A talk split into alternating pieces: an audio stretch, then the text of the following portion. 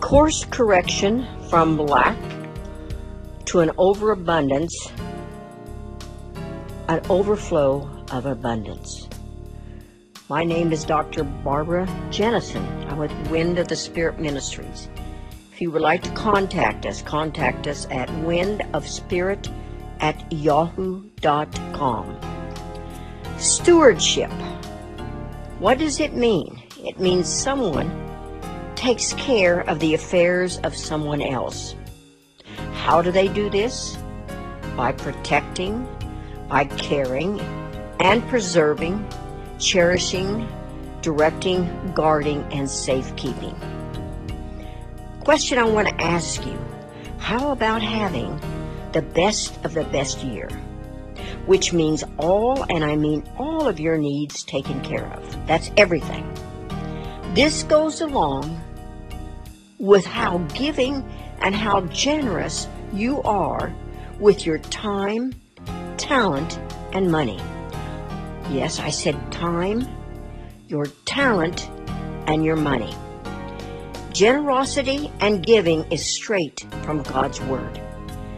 In Malachi 3 10 and 11, bring all the tithes into the storehouse, that there may be food in my house and prove me now in this, if I will not open for you the windows of heaven and pour out for you such blessing that there will be not room enough to receive it. And verse 11 says, And I will rebuke the devourer for your sakes, so that he will not destroy the fruit of your ground, nor shall the vine fail to bear fruit for you in the field. Money is not a bad thing. And I'll tell you this most everyone goes after money, one way or another. Money pays bills, it buys groceries, it pays the rent, it put it puts gasoline in the car, it helps your kid through school, it buys you medicine, and on and on. And here's the truth about money. Truth of the matter, money is about a person who handles it whether or not they will do the right thing when it comes along. Sadly to say, the right thing when it comes along.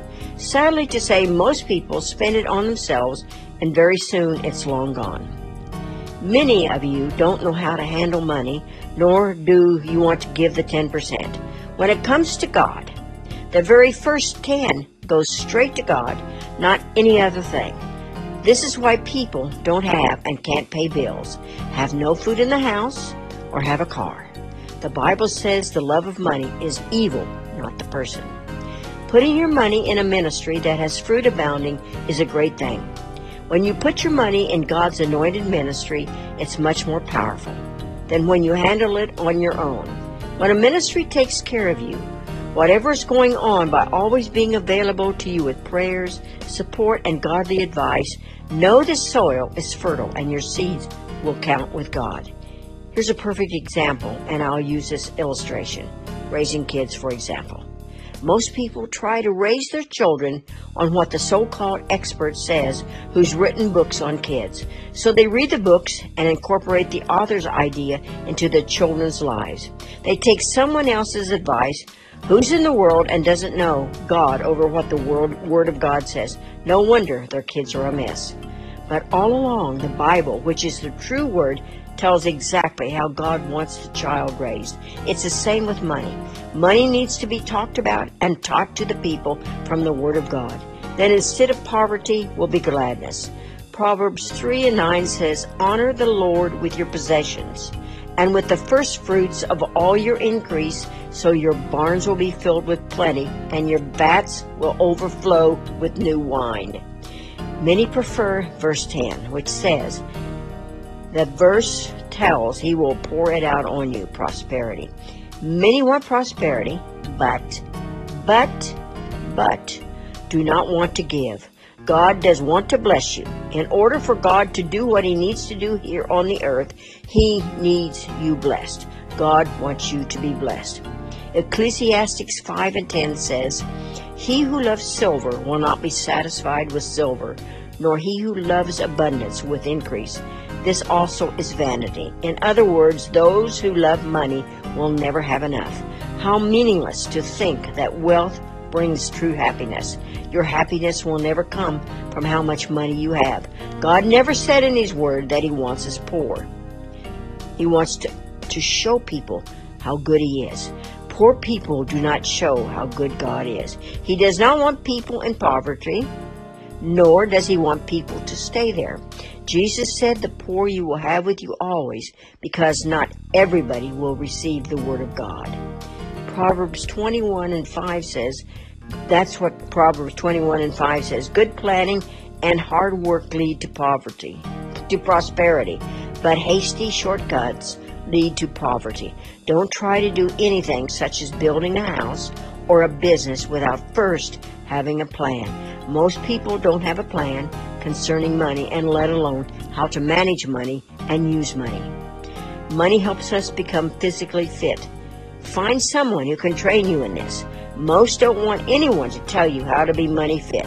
Well, I will. And I always will because the Word of God is true. Single moms, widows, or just living beyond your standard is not God's idea for you to be prosperous. You get money with wise living from the biblical arena, the Word of God. Miracles are awesome, but something's wrong if you have to keep believing God every month if you continue to be short on your money. It's called balance. You're properly out of balance in the way you handle or spend money. And here's a question I want to ask you. If God did a money miracle right now for you, what would it be like with your money position in two years? Most will be the same unless you change. I don't believe God meant it to be this way. It would be much better if your money is in order and stays in order. Then God will be in your money month after month, year after year. 1 Corinthians 4 verses 1 through 2 says, Let a man so consider us as servants of Christ and stewards of the mysteries of God. Moreover, it's required in stewards that one be found faithful. Don't matter who you are if you're a steward. It's required of you to be faithful. If you're a born again believer, you're required to be a steward. Everything belongs to God. Everything comes from God. And so then what you have is God's. God asks you to steward what He has given. Steward means you manage what belongs to someone else. All of us are stewards of what God has given us. We're to steward with God our time. We think time is our own.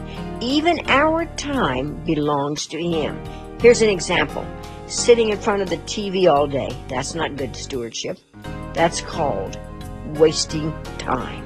God gave us a gift of time, which we need to steward. And no one is assured of tomorrow. Let me say this to you what you did last week can never come again.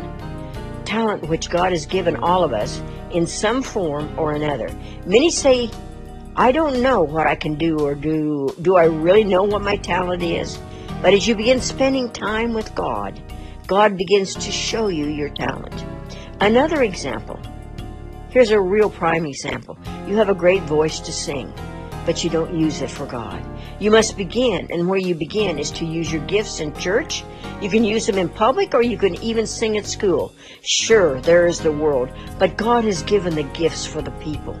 Steward your gifts for the blessings of people. Give your gifts to God, then He will use and bless you. We are to steward our money too. With God, all things are possible. God can turn anything around for you.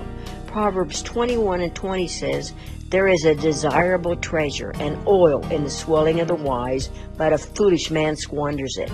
If you're spending more money than what you're bringing in, make a course correction. Make a course correction.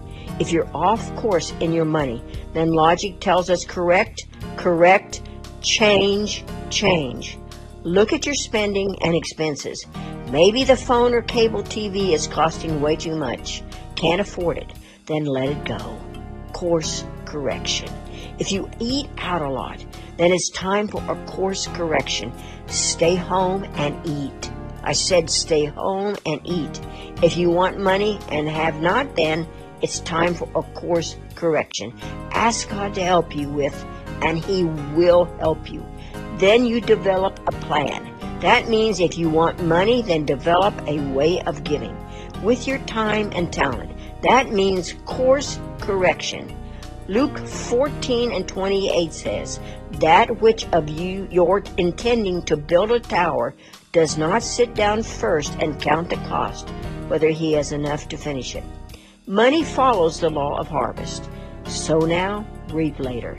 Ecclesiastes 11 says, Cast your bread upon the waters, for you will find it after many days. Here's some tidbits to live by, guys. Blessings and prosperity comes when doing and living God's Word. God expects us to do what His Word says, and that is to help widows, orphans, and children. Just last week, we heard of a widow with no food in her house who had three years, who three years ago had lost her husband. Antoinette and myself went to our food, and we both gave to her out of our hearts. The soil here is extremely fertile because God's Word tells us to take care of the widows. Another example, giving out to the poor and hungry, is my sister Linda in Kansas. God instructed her to give food to the hungry in her area. They now feed over a hundred families.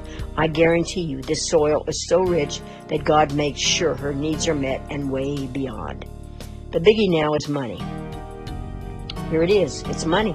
If you have a business and things are bad, change course. Course correction, change, change. Give the business to God. Make sure you find a fertile ministry to give to. If you don't, your seed stalls and doesn't grow. Same with the way with the money you earn. 10% goes to God. Right off the top, not the bottom, but the top. But it also must be consistent. Not a one time expect God to give you a blessing and keep on. It's a lifetime commitment giving. I promise you, God will always be there for you, even when the economics of your country are bad. You're blessed because of your giving. Your family stays healthy. Plenty of food in the house. Your kids are doing well. You're seeing God change your husband, and on and on it goes. And then the blessings start rolling in. I can truthfully say, you can never outgive God, and He never ceases to surprise me how it comes back in ways I can't even dream. Yes, God will honor His word even if there is no money in the house. Time and talent also is a great factor with money. You have no money? Then go and sow your time and hard work to someone. Friend down the way has a crop to plant. Go offer your services for free. And yes, I said for free. And use your labor to get the crop planted. After the job is done, tell them, God bless you and God bless your crop. When you get home, ask God to meet your needs, for you have sown your time and talent. Name the needs to God and watch how He responds. If more people would do this, there would be much less poverty in the world. But sad to say, I have found most that have nothing are lazy and don't want to work and only want hands out. Hands out. Remember, you can never outgive God. Dr. Barbara Jennison's book, 10 Bananas, tells you how to live, maintain, and receive from God. Recommended highly and for you to buy several and give away. Books are uh, 200 rand for in South Africa, different in different countries. Each mailed straight to your door. Better yet, buy t- 20 of the banana books and sow them to ones who are in need of a miracle. You can email for details to windofspirit at yahoo.com, small letters, ask for Antoinette and for the banking details. Wind of the Spirit wants to pay honor and homage to a very special doggie that went to on her chariot ride to heaven a couple weeks ago. We want to thank God for such a wonderful doggie, Demi, our boxer. Demi took her chariot ride to heaven two weeks ago. Demi, we shall miss you forever. This has been Dr. Barbara Jennison.